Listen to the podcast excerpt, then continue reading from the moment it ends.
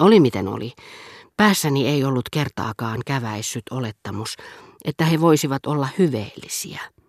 Heti ensi näkemältä, tavasta jolla he katsoivat toisiaan nauraen, isoposkisen tunkeilevasta katseesta, olin päätellyt, että niin ei voinut olla. Sitä paitsi isoäitini oli aina varjellut minua liian ujostelevalla hienovaraisuudella, jotta en olisi uskonut, että tuomittavat teot muodostavat jakamattoman kokonaisuuden, ja että nuoria tyttöjä, jotka eivät kunnioita vanhoja ihmisiä, yhtäkkiä hillitsisi oman tunnon ääni, kun kysymyksessä olivat paljon houkuttelevammat ilot kuin hyppy 80-vuotiaan ukon pään ylitse. Tytöt olivat yksilöllistyneet. Siitä huolimatta vuorosanat, joita vaihtoivat heidän itsetyytyväiset ja toverihengen elävöittämät katseensa, joissa vähän väliä syttyi milloin mielenkiinto, milloin mitä röyhkein välinpitämättömyys, loistaen heistä kaikista aina sen mukaan, olivatko kysymyksessä ystävättäret vai ohikulkijat, niin kuin myös tietoisuus siitä, että he tunsivat toisensa riittävän hyvin ollakseen aina yhdessä, muodostaakseen oman omituisen ryhmänsä, sitoivat heidän erillisten ja riippumattomien ruumiittensa välille niiden hitaasti liikkuessa eteenpäin näkymättömät siteet, sopusointuiset kuin yksi ja sama lämmin varjo, sama ilmapiiri – ja tekivät niistä kaikkien eri osiensa kukoistuksessa kokonaisuuden, sitä yhtenäisemmän, mitä enemmän ne erosivat väkijoukosta, jonka keskellä niiden muodostama kulkue hitaasti eteni. Kiitävän hetken ajan, juuri kun ohitin tummaa isoposkista tyttöä, joka talutti polkupyörää, kohtasin hänen viekkaan ja nauravan katseensa – joka tuli suoraan siitä epäinhimillisestä maailmasta, mihin suljettuna tämä pikkuinen heimo eli, luokse pääsemättömästä, tuntemattomasta, mihin mielikuva minusta ei varmaankaan voinut tunkeutua, missä sillä ei ollut sijaa. Olikohan tämä alas otsalle vedettyyn myssyyn sonnustautunut tyttö, syventynyt kun oli kuuntelemaan ystävättäriensä puheita, mahtanut ensinkään nähdä minua – kun hänen silmistään suuntautunut tumma säde oli kohdannut katseeni. Ja jos hän oli minut nähnyt, niin mitä minä hänen mielessään edustin? Minkälaisesta maailmankaikkeudesta hän minua katseli?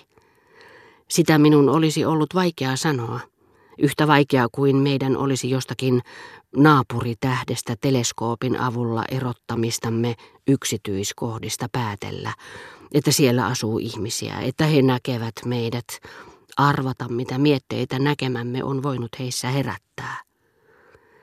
Jos olisimme sitä mieltä, että sellaisen tytön silmät ovat vain pala kimaltelevaa vuorikristallia, emme niin kiihkeästi haluaisi tutustua hänen elämäänsä, liittää sitä omaamme.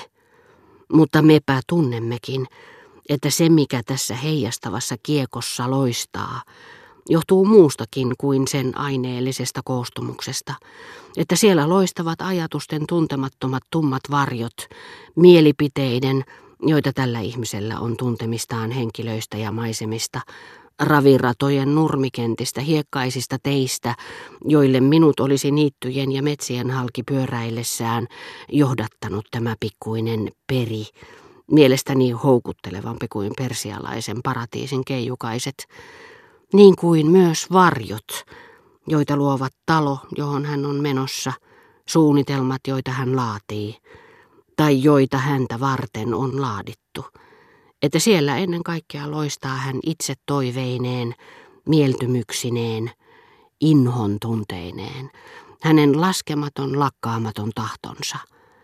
Tiesin, etten omistaisi tätä pyöräilijätyttöä, ellen omistaisi sitä, mikä päilyi hänen silmissään. Näin ollen hänen elämänsä kokonaisuudessaan kiihotti haluani. Tuskallista, koska aavistin, ettei sitä ollut mahdollista tyydyttää. Humalluttavaa, koska tähän astinen elämäni oli yhtäkkiä lakannut olemasta koko elämäni, eikä enää muodostanut kuin häviävän osan edessäni aukeavasta, jota mieleni paloi täyttämään, joka oli tehty näiden nuorten tyttöjen elämästä – ja tarjosi sen mahdollisuuden oman itsemme jatkamiseen ja moninkertaistamiseen, mitä nimitämme onneksi. Sen, ettei välillämme ollut yhteisiä tottumuksia, sen paremmin kuin mielipiteitäkään, täytyi tietenkin vaikeuttaa yrityksiäni lähestyä heitä, miellyttää heitä. Mutta saattaa myöskin olla, että näiden eroavuuksien ansiosta tietoisuuden, ettei näiden tyttöjen luonteen ja tekojen kokonaisuudessa ollut yhtään ainoaa tekijää, jonka olisin tuntenut tai omistanut. Minussa oli kyltymystä seurannut jano, väkevä kuin kuivunutta maata polttava, veto elämään, jonka sieluni, koska se ei vielä milloinkaan ollut maistanut sen kaltaisesta tippaakaan, nauttisi sitäkin ahnaammin, täysin siemauksin, viimeistä pisaraa myöten. Olin tuijottanut tätä kirkassilmäistä pyöräilijätyttöä niin, että hänkin näytti sen huomaavan, ja sanoi kaikkein kookkaimmalle jotakin, mitä en kuullut, mutta mikä sai tämän nauramaan. Totta puhuen tummatukkainen ei miellyttänyt minua eniten, nimenomaan koska hän oli tumma, ja koska siitä pitäen, kun olin nähnyt Gilberten Tansonvillen jyrkällä pikkupolulla, punatukkaisesta, himmertävä ihoisesta tytöstä oli tullut saavuttamaton ihanteeni. Mutta enköhän vain ollut rakastanut Gilbertea itseäänkin, ennen kaikkea koska olin nähnyt hänet sädekkehän loisteessa, jonka hänelle soivat Berkotten ystävyys ja mahdollisuus käydä tämän seurassa vanhoissa katedraaleissa. Eikö minun näin ollen ollut syytä iloita, nähdessäni tummatukkaisen katsovan minua, mistä sain aihetta toivoa, että minun olisi helpompi tutustua häneen ensimmäiseksi, sillä hän esittelisi minut säälimättömälle, joka oli hyppinyt vanhuksen yli, julmalle, joka oli sanonut, ukkoraiska sääliksi käy, kaikille, järjestelmällisesti. Olihan hänellä kunnia olla heidän erottamaton ystävänsä. Siitä huolimatta olettamus, että joku näistä nuorista tytöistä voisi jonakin päivänä ystävystyä kanssani, että nämä silmät, joiden tuntemattomat katseet osuivat minuun sattumalta, leikittelivät tietämättään kehollani kuin auringon kilo seinällä, voisivat koskaan jonkin ihmeitä tekevän alkemian vaikutuksesta antaa taivaallisten hiukkastensa lävitse tunkeutua käsitteen olemassaolostani, jonkin verran henkilööni kohdistuvaa myötämielisyyttä, että voisin jonakin päivänä itse siirtyä heidän rinnalleen järjestelmään, jota he johdattelivat meren äärellä.